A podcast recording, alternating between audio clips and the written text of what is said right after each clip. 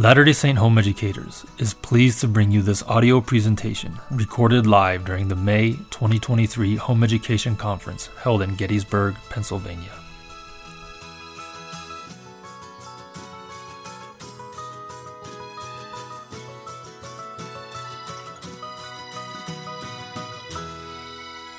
And as you can see, and as she talked about, I actually kind of have a dual training in both religion and in family studies.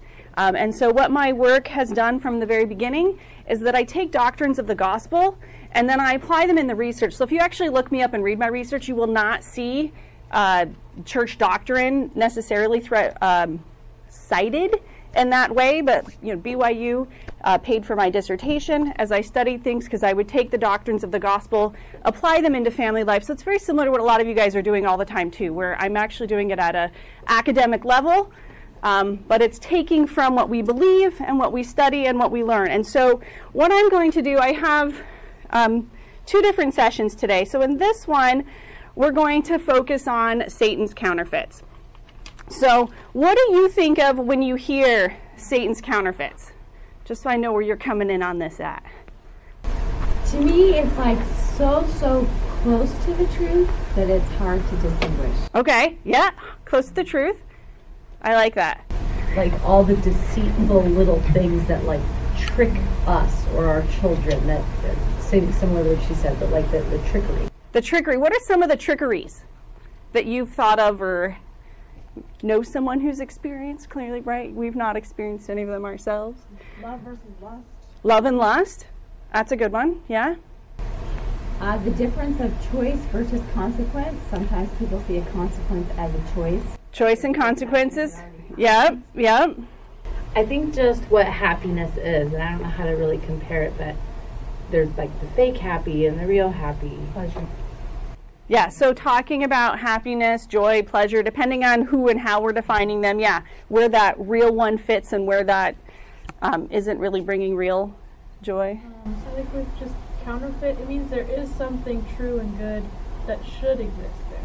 Like, doesn't mean that there should be no love, it's that there is love, as opposed to saying, like, oh, since there's lust, I don't know. I, no, you're you're right. You're, I, I like where you're going. I get where you're going with it. Like even with where it often is in the world, if we think of counterfeit, we often think counterfeit money, right? Money is real. Money is a real thing, and there's nothing wrong with. I mean, we needed money to get here today, and but then people make counterfeit money, so it's not the real money that that people try to use it in the real way, but it isn't the real thing.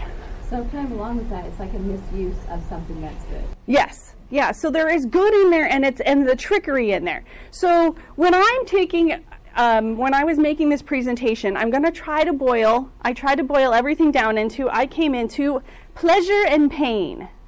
Mm. That these are the two categories. We're going to fit all the things you talked about and more into this idea of Satan's counterfeits kind of fall into this idea of pleasure and pain. Um, and I, I hope you'll enjoy my little ride as we kind of go through this, how it comes in. And I can't use every example. I've tried to pick some, and I think I'm fitting into where you guys are interested. I was guessing which examples to use today, um, and I have lots of others. Um, so when we look at pleasure, the happiness, the joy, that one, right? Like, so pleasure was where we came from. Um, and there's nothing wrong actually with some pleasure. We find pleasure in doing many of these things, right? I have reading, shopping, eating, exercising, playing sports, talking, playing games, movies, social media, and I used romantic intimacy for the, the whole, you know, trying to decide where we go with that one. But these are all good things. I'm sure most of you have participated in some of these at some point in your life and had a very good time doing it. It, it wasn't bad, it wasn't wrong, there, there, there was nothing, but I'm sure that there are also times when you've participated in these things when you didn't feel so good afterwards.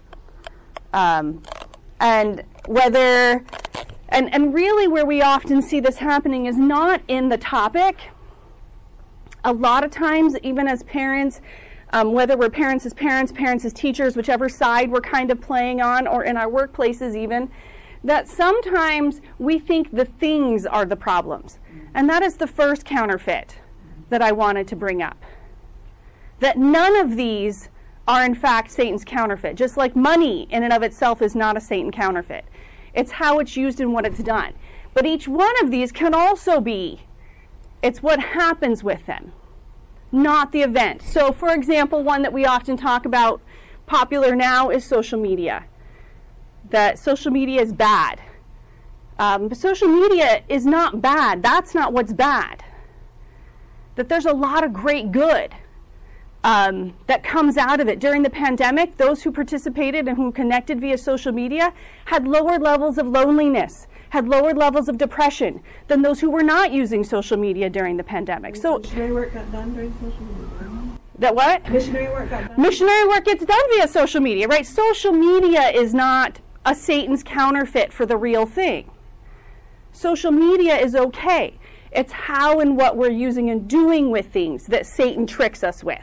That's what makes it a counterfeit, is when it's the trickery behind it. That because I do social media to do missionary work, therefore I can be on social media for 80 hours a week, and that's totally fine, and that, that's not a problem, right? Like it, there becomes this balance issue and where the trickery comes in.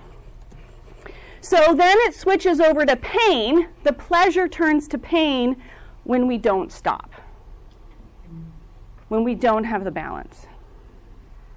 For example, I had a, uh, a really, really close friend, and all the stories I'm going to share, I have permission to share. That um, she was doing uh, homeschooling part time. She had some kids. She had uh, seven kids, so some were at home, some were in the system. She let the kids choose. So she had some older kids at home, some little kids who weren't old enough yet. So she had this kind of a mix going on at home at the time. And one of her ways to uh, take a break is she liked role playing games. and so she played World of Warcraft. And that's what she would do during her breaks. Like when the kids were out playing and doing other things, she'd play World of Warcraft. And at one point, she realized she was spending 40 hours a week playing World of Warcraft without realizing it. And that the kids were doing their work. It's not that they weren't getting their homeschooling work done. The kids were kind of doing okay, but she realized that what was going from taking a break to playing a game she enjoyed, that she was spending a lot of time when she actually sat back down and looked back on like they gave you the calculated time you know. She like leveled up because she'd been playing so many hours or something and she was like whoa. You know and then looked around the house and things had kind of fallen apart in ways she hadn't expected. You know and that's where and, and again we don't want to blame the game. It's okay if you have something that you take a break to do. That's healthy and good. But it's when we get to the pain, when we don't stop, or when we can't take breaks, when it's controlling us. So I wanted to take, because it was in the thing, we're going to take a little pause in here and talk a little bit about what addiction is. This isn't a class on addiction. So this is just a little highlight. if you want to know more, we'll have to talk later. But I, I wanted to put in here so that we understand what we're talking about and what we're not talking about. So I have addiction and compulsive behaviors. The, the first thing that's important to note with addiction is it's not actually a word we use in the professional world. It's just a layman's term that people in the world use. Um, because it's, it's, it's very difficult to define and what it means and what it is. So when you get diagnosed with something, if you were to go to a psychologist and get diagnosed, people would get diagnosed with substance use or substance abuse. And so, one of the things with the term addiction and tying it into Satan's counterfeits is going to go both ways. And I'm going to say this more than once today is that he will convince us something is an addiction when it's not, and convince us that something isn't when it is. And I'm going to give um, an example of alcohol, although I, I understand that most of us that may not be the one we're struggling with. But it's one we see a lot in the movies and we've heard a lot about, so it's an easy uh, analogy. There are two main ways. We're going to talk about the different steps.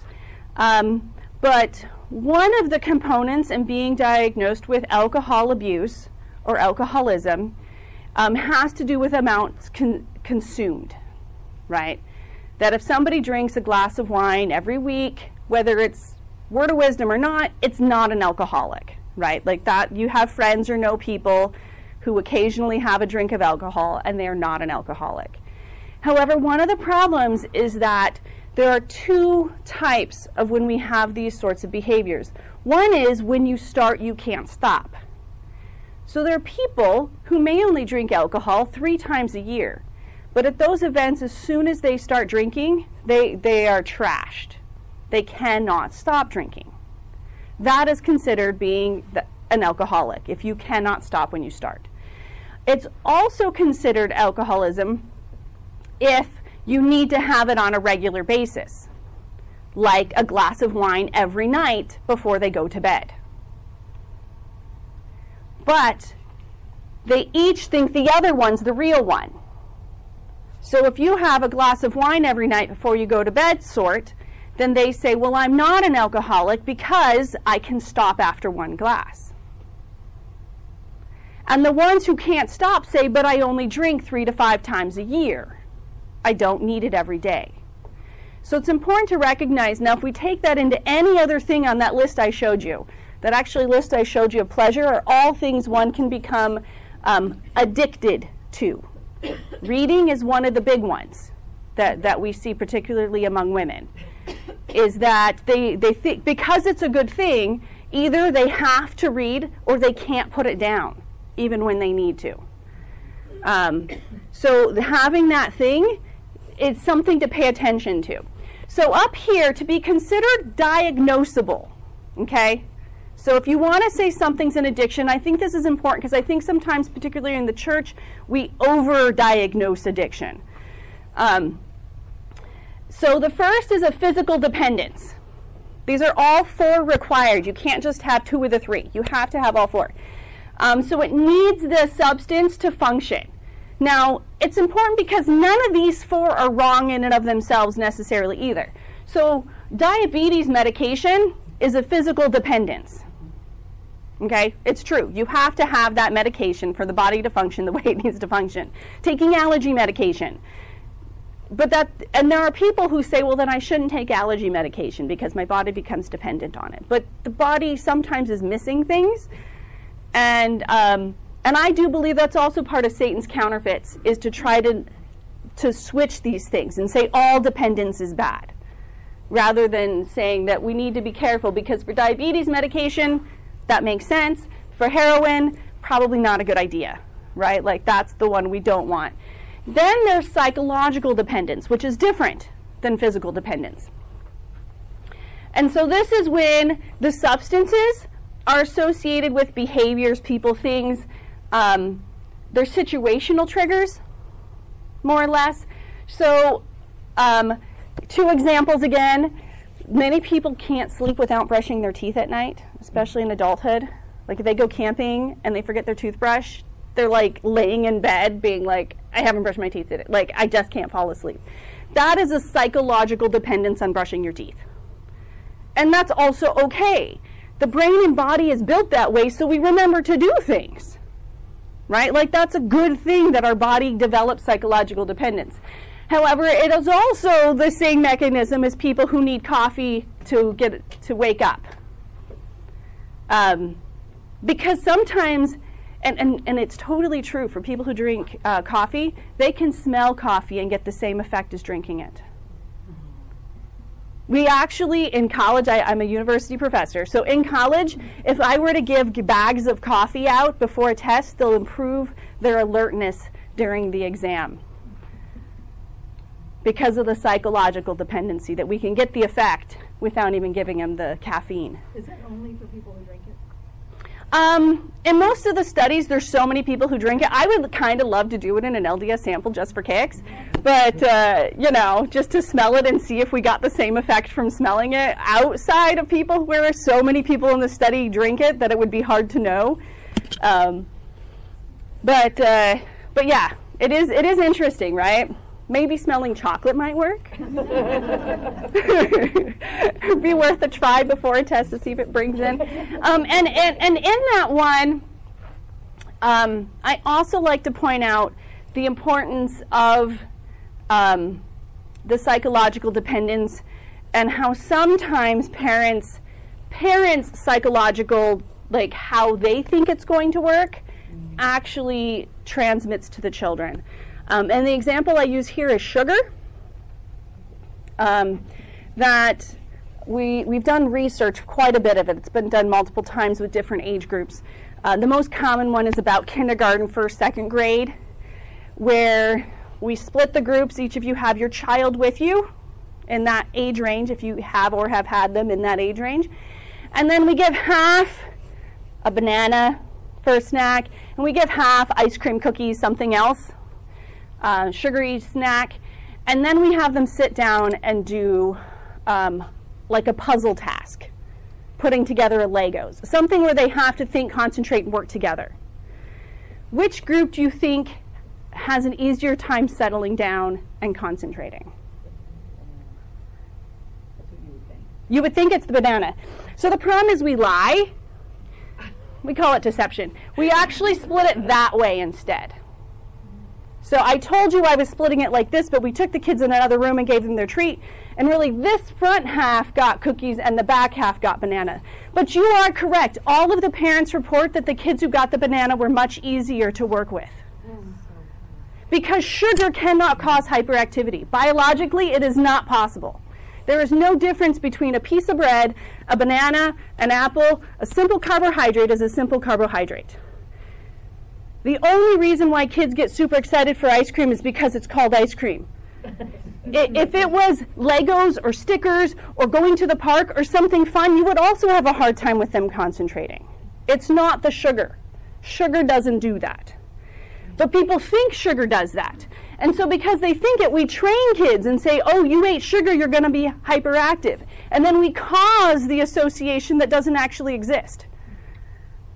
Because we've trained them to believe this. We see this in lots of things. Alcohol is too. Alcohol cannot cause you to be crazy and hyper and all those other things. We do the same study. We get, looks like a bar in Baltimore is where this study is. Uh, the bigger ones are done. Of course, they're college students more than happy to participate in studies where they get to drink alcohol. Do the same thing. We tell them you're getting alcohol, you're not, but really they do and they don't. Um, and the, the research labs make it taste just like alcohol. People swear they would be able to tell who drink, but they can't. These labs are good. It is not available on the market.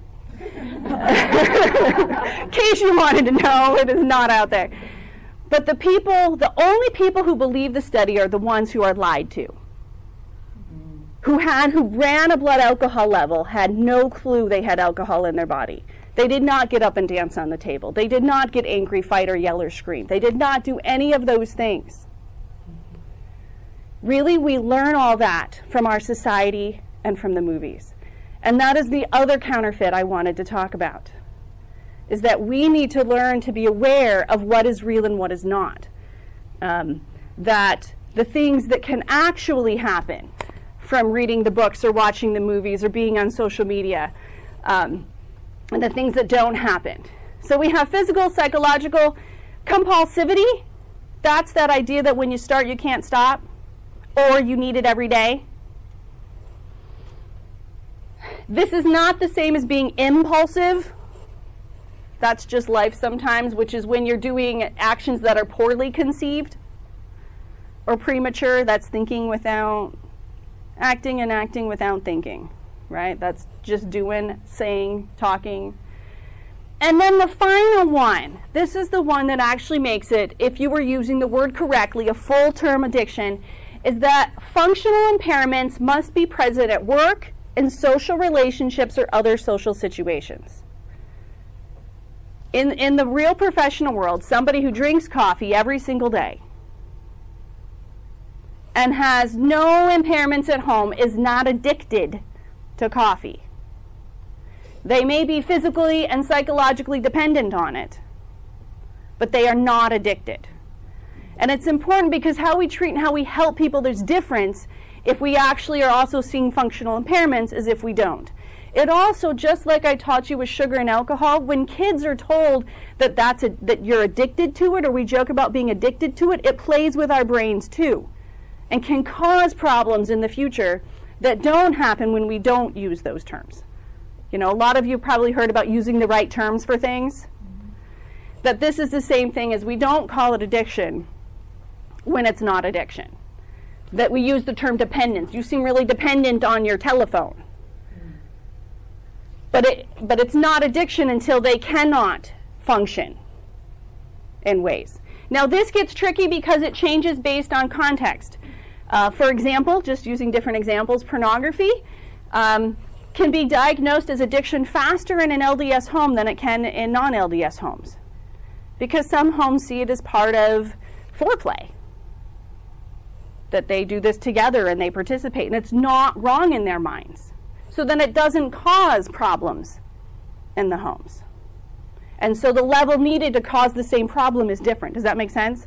That this kind of depends. What about the woman playing the war game? Where would you put her? Where would I put her? Well, it depends on what happens when we became aware of it, because part of it is that this compulsivity says that they repeatedly engage despite the fact they are experiencing the adverse or troubling effects. So we need to have these effects, and then they do it anyway.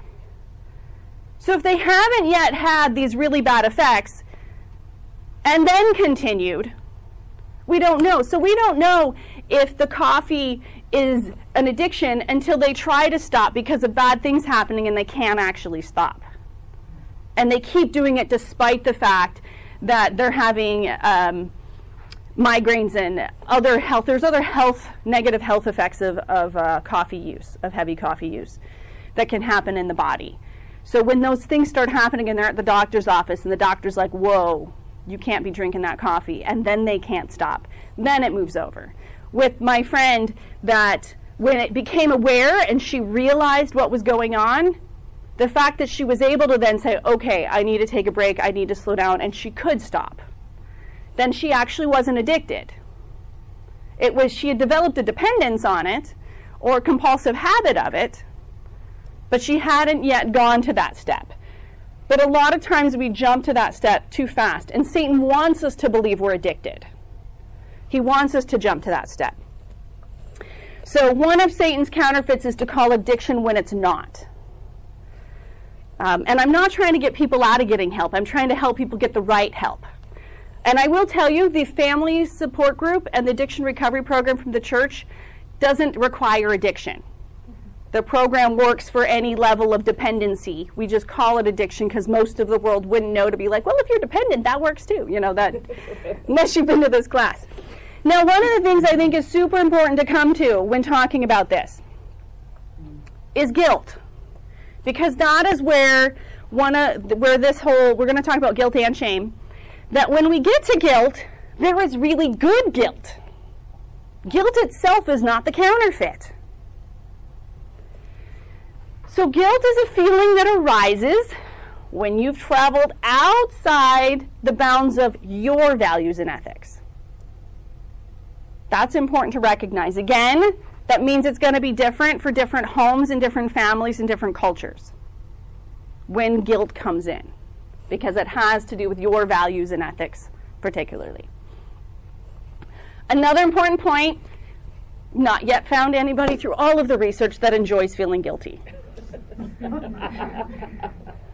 that that's just not how guilt works, right? We just don't feel happy about it. But it's okay one of the most important things you can help your kids learn is it's okay to feel guilty. That is not a feeling we want to get rid of. We want to feel it. Because the purpose of guilt is to help us return to the way of living that's within those values and ethics that we hold. Kind of like the conscious. Um, and overriding it and saying and shoving it down and i'll say this in no matter how many things you attend i only have two today but no matter how many things i talk about shoving it down is worse. I do research on that. Getting mad and getting angry is bad. We all know that. Shoving it down is worse for both your health and your family relationships. So we want to learn how to feel and let that feeling be felt so that's that's what we want with healthy guilt. You know, I my friend spent 40 hours. The end of that week realized it was 40 hours on World of Warcraft. I hope she felt guilty. Right? That's a good thing to feel. That she's like, "Oh, This is outside. And this is what we actually try if you're in a parenting or schooling, and I do this even with my college students when they don't turn in an assignment and they come to me and they feel bad. And they're like, I feel so bad. I, you know, I, and they come up with some excuse, but I said, it's okay. I'm not worried about the excuse. Do you, you feel bad? I said, that's called guilt because I'm going to teach them even if they didn't do their homework. That means what you did was outside of your bounds of your values. You believed you should turn that homework in in time. So that feeling you had because you didn't turn it in is the right feeling to have. So now we need to get it turned in. Right? Like so that you come back inside of your values and boundaries. And so to help kids understand when they feel that feeling, that's an okay feeling to feel. Um, and we don't want to tell people don't feel bad. That's that's a dangerous phrase. Instead, just say thank you if you don't know what else to say, or I forgive you. Just super fast. If we say I forgive you as fast as we said I'm sorry, lots of things would help. That's what we mean. If somebody trips me and I fell down, and um, and they said, "Oh, are you okay?" And I said, "Oh, no, it's not a problem. It, it is a problem that I fell down, right? That actually isn't a good thing. So instead, I should say thank you and I'm okay if I am, or to say, well, I'm hurt, but I do need help, but to be real about it. Because, and the reason we're so scared is because of the guilt to shame. Shame is Satan's counterfeit. So I'm going to go through all three. So the middle one is called irrational guilt. And if you're at all like me, you've probably felt a little bit of this too in your life. This is when we feel guilt for things that we've kind of placed in our values that shouldn't really be there. Um, they are irrationally high standards. Um, for example, a mother who feels like their two year old shouldn't throw a fit in the grocery store. And then your two year old throws a fit in the grocery store. And then the mother feels bad because their kid acted that way. That is unrealistic. It is actually developmentally appropriate for two year olds to throw fits in grocery stores. If your two year old does that, like throw a party in your head. My kid is on track doing what they're supposed to be doing. I, am serious. It's a great way. If you learn developmentally appropriate, kids cannot share until they're four. Like the brain can't do it. So if before four, they're, te- I mean, we still tell them the right things. You know, we need to take turns, we need to share. But don't get mad when the kid's not doing it because they can't yet. The brain isn't hasn't done that developmental shift yet. Um, just be like same as getting mad at a six month old for not walking yet, right? like there's things that don't make sense. But sometimes we put them in and we laugh when it's a two, you know, a one year old walking. Of course, there's plenty of one year olds who don't walk. And we know kids who don't all talk at the same rate. You, you know a lot of these things, that kids don't do everything at the same rate. So sometimes why they're in homeschooling is to give them that space to be safe because they're not everybody doesn't do things at the same rate. But then as as adults, we have the same unrealistic ideas. You know, the kid who beats themselves up who is in school because they only got a 98% and they expected 100 out of themselves. And they're feeling that same guilt, but it's unhealthy. And that's not good for your body. And that is associated with negative health outcomes, anxiety, depression, stress, all sorts of things we don't want to be have going on in our lives. And we can eliminate that by checking our standards. And that is one spot Satan will come in.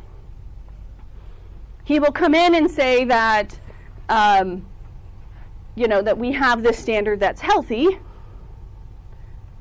and that we have something we've done and we feel guilt and that's okay. And then he'll give us another standard that's not. That's one of his ways. Rather than trying to get us to do something wrong, he'll try to push our standards higher. You know, your shorts might be long enough, but he'll get you to feel guilty if they're not even longer. Right? That we have to have capris, no shorts at all. You know, something where he's pushing it in your head, you're like, well, if that's good, this is better. But that's not better.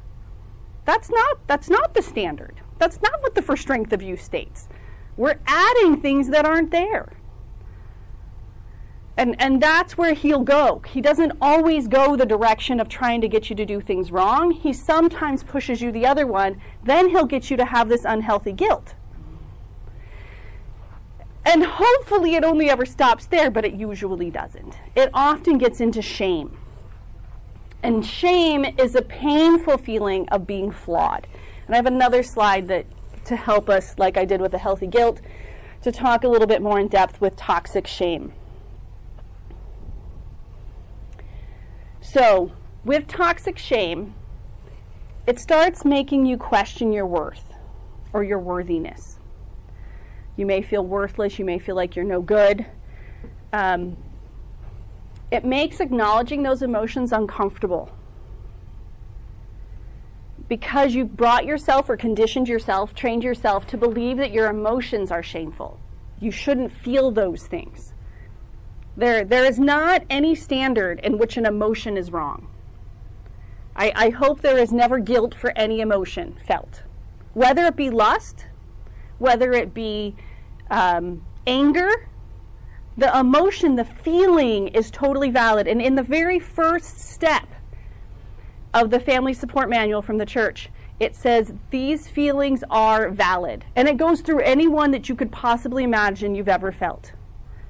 These feelings are valid. None of the feelings should we ever feel guilt for feeling them. It's our actions that we need to decide where the boundaries are, not the feelings. Feeling the feelings are important. It causes depression and anxiety. We have seen how much shame causes depression and anxiety. Um, and it frames things in this idea that I'm a bad person instead of I did a bad thing. I'm stupid instead of I didn't do well on the test. I can feel guilty because I failed a test, but I am not stupid. Do you see the difference between the two? The I am stupid is shame. And sometimes, um, and it, it goes to further shame. Shame feeds shame, and it feeds negative self talk. Um, but it's also a learned behavior. It is not innate in children. We have studied children, and it is not innate in children. This is something that we learned from society, from parents, from teachers, and we pass on. Again, don't start shaming yourself if you've passed it on to your kid. it's about recognizing it.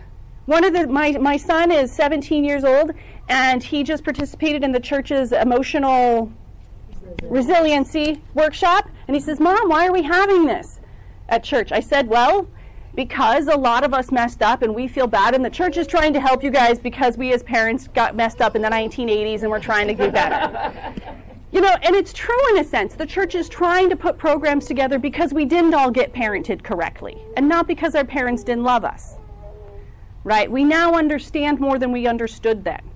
Even church leaders, I've been at meetings where they cringe about statements they made in the 1980s. They're like, ooh, we just didn't know any better. We said things we shouldn't have said, like our rules that wasn't healthy for people. And we're trying to dial back. And if you read The New for Strength of Youth, that is placed in the healthy context of how to parent teens.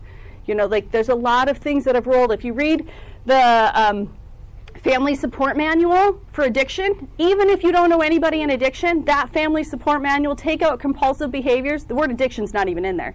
But take out the word compulsive behaviors and put in anything you feel like, and it will help you to be able to deal with somebody who's doing something you don't want them to do, including anxiety, depression, uh, somebody struggling with same sex or something else, attraction, all those sorts of things. If you have a child, a friend, family member acting in a way that's hard for you, that manual is really good. It's just Digitally on the website? it is digitally it is digitally on the website. There are hard copies available too. I did not bring mine. Mine is all. It's in the gospel library. It's in the app. It might be under the addiction type self help categories. Um, because that's the group it's we really, really, really, really, really focus on. But you can read it and just switch out those words, and it will, you know, you might start crying through it as you start replacing what's going in there. I did at least when I first got uh, access to it, and I have gone through that manual as a professional, and I it is not in there, but I have the academic references to back up everything in that manual. Um, because it is my field. I missed it. You said it was the emotional resilience. No, it's the family support manual for addiction. Okay. It's like Families and Spouses for People in Recovery. The title has sounds really similar to that. Yeah, Life Help Addiction, it's in there. I was living in Denmark and it's not been translated into Danish, so I kept having to say, Hope you're good at English, because the church hasn't translated it yet. So, um, one of Satan's counterfeits is this cycle of shame.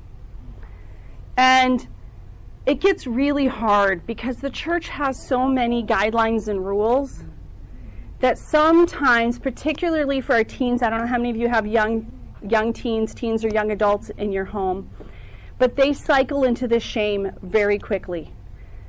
Um, we don't always help them understand normative behaviors. The two year old throwing a fit is normative for a two year old. Okay? We shouldn't get all bent out of shape when that happens. It probably means they're tired. We didn't help them understand they're learning how to regulate their emotions and they don't know how yet. For teens, part of developmental appropriateness is exploring. Part of developmental appropriateness is that their bodies are going to picture things that have to do with sexual pleasure. Those emotions and feelings that are coming in, a lot of them are developmentally appropriate. Hanging on for a long time is one thing. We don't want a teen to feel guilty for playing a video game, right? But to feel guilty because they didn't get their homework done. It's about where we're putting it. Um, if, and this is even true both in and out of the church. My colleagues who are not members teach the exact same things um, about the fact that, and, and it's actually easy for us to teach our kids because as far as uh, sexual type things go, and that's again not the purpose of this class, but our brains and bodies aren't ready until adulthood. So everybody who has a degree in what I have a degree in teaches all their kids the same thing about waiting till much later. They might not use the word marriage, right? Marriage might not be their cutoff point, but it's going to be much later that they're going to be talking about sexual intimacy with others because of the brain and body. And we can just talk brain and body. I taught my kids brain and body, and um, the church can come on top of that to support it. So, so that's easy for me in that way. However, I also know that as the hormones are coming in, like my son's going to have fantasies about things. And he might not even fantasize as big and as amazing as, you know, he might feel super guilty for something and it might not even be, you know, like he kissed a girl in the thought, right? Like he might not even really know what all that is, right? And when he comes and talks to me, the most important thing I have for shame is that we want our kids to feel safe sharing with us. When my kid comes to me and said I had a sexual fantasy, um, I said, You want to tell me about it or not? If he wants to give me details, I, I can handle it, right? Like, I know what all goes into all that, so I can handle that. Um, but that I don't pass on shame and guilt.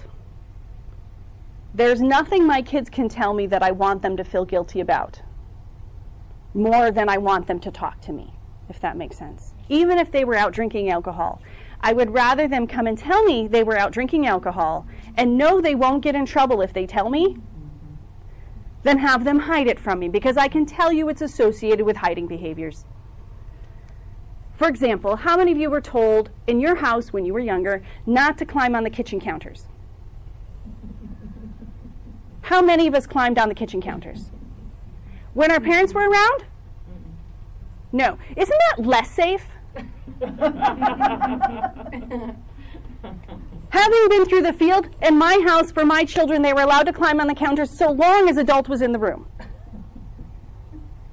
And they did. They would come and get me and say, I want to get a cup myself, because that's usually it's about them learning independence, which is developmentally appropriate at those ages, but they just can't reach yet. So either I need to move the cups down so they can reach them, or I would come right in and I would never help them. You had to be able to lift yourself up by yourself to be able to climb on a counter. And but I had my kid had a growth disability, and so he's short. And so it was important to him to feel like he could do what other 10-year-olds can do. But he couldn't reach what other 10-year-olds could reach. And so I would let him sit up on the counter and get the cup out and get back down as long as I was in the room. And I never had a problem with it. Um, because I knew that if I said no, he would just do it anyway when I wasn't there, and then he might fall and hurt himself for real, and there would be no one there to help him. You know that, and and as parenting, learning to question those things. It doesn't mean all rules are bad, and that's what I do in my my next session is about boundaries and rules and consequences. Um, but what happens here is that kids start feeling bad for doing stuff. They start feeling worthless they start feeling like they have no value. And then they're like, you know, maybe they made out with a girl and it felt really good. And then maybe they made out a little more than they should have. And they went and talked to the bishop. And then they just feel so bad that they can never be good enough for anybody. And so then they just go out drinking, smoking, and sleeping around. Because why? Why try?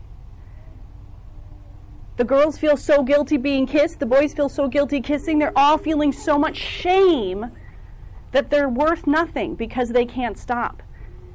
Instead of somebody sitting down and saying, All right, it's not the kissing that's the sin right? Like that's not that could be on the list of pleasures, right? Like we've all kissed and had good times doing it, or you wouldn't be homeschooling, right? Like you know, we we've all had these sorts of positive behaviors at some at some points. One of us had some good positive experiences with it, and so but kids instead learn, and in fact. There is some work out there that demonstrates that members of the church wake up on their wedding night morning feeling guilty and shameful because we, we misaligned and mistaught. And, and it goes both ways. There are girls, I was one of them, right? That if I was doing too much with a boy when I was at BYU or other places, that I then felt bad, but often said, Well, they're a return missionary. I'm not even, I, I did serve a mission, but I hadn't yet. You know, I was younger. They should have known better. Why didn't they know better? Why didn't they stop? Why didn't they do those things? And I was blaming them for those behaviors because I wasn't taught how to deal with all of those emotions either.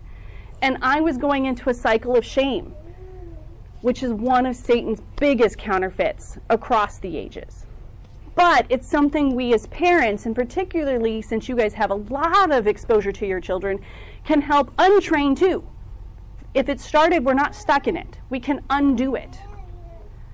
We can unteach those things. You know, just like unschooling, right? We can un we can unteach the the shame cycle that we don't want passed on so that when my kids come and I'll tell you my son tells me he, he had some sexual fantasy, I said, Did you ask her for consent?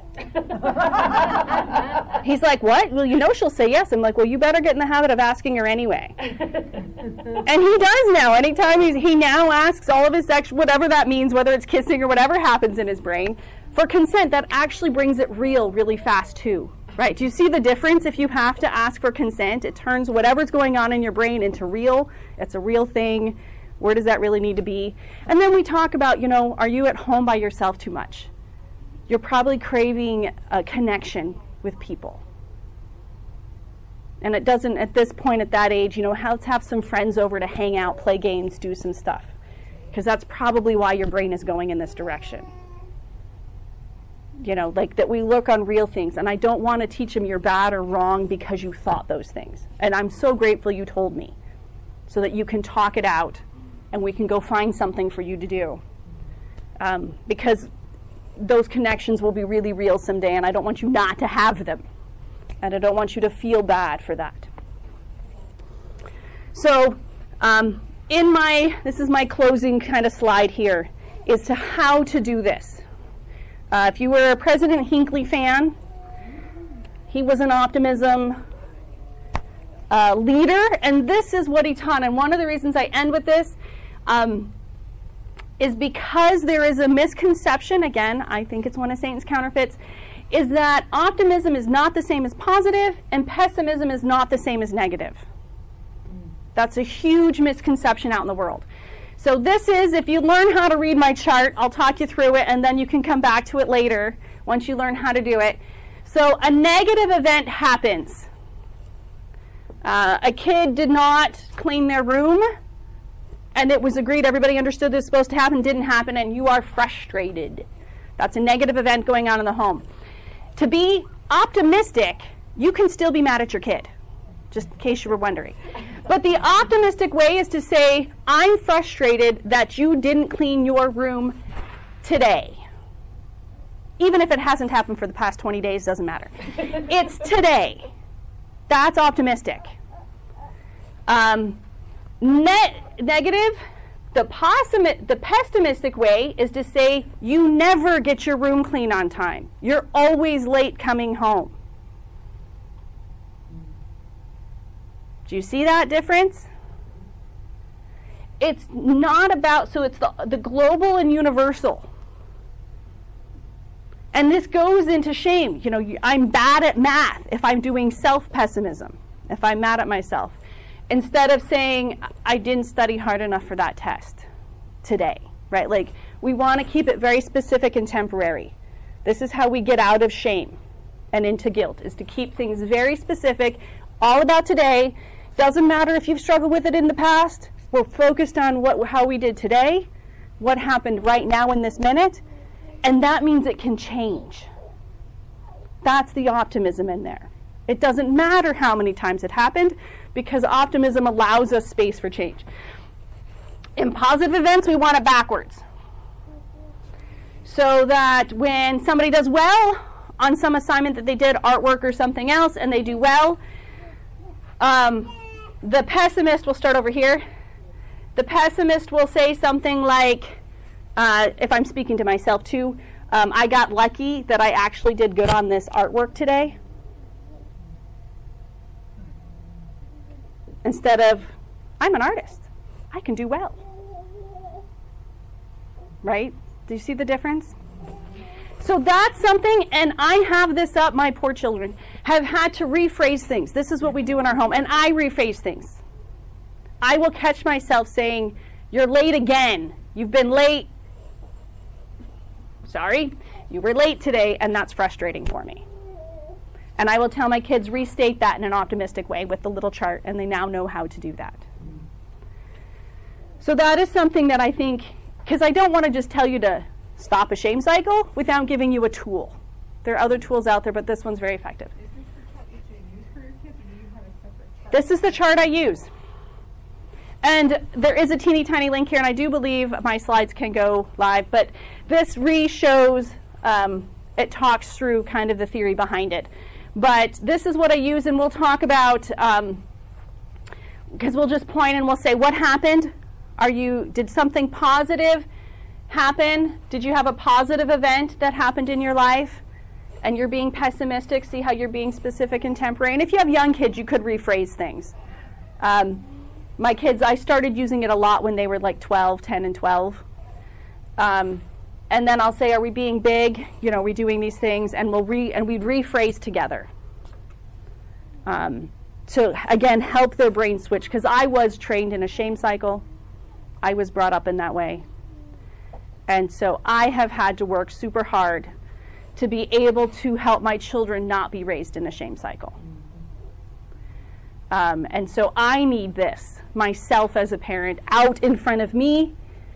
And I apologize when I say something that's promoting a shame cycle to my kids. I'm I'm sorry.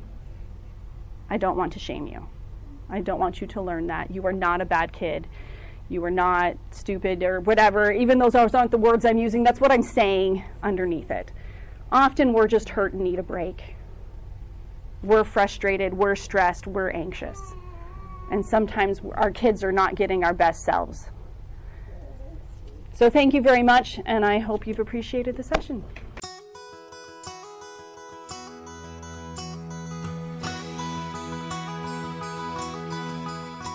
Latter day Saint Home Educators is a nonprofit, all volunteer organization dedicated to providing inspiration to homeschool families. We hope you enjoyed this recording. If you are interested in listening to more recordings or would like to participate in a future conference, please visit our website at ldshe.org.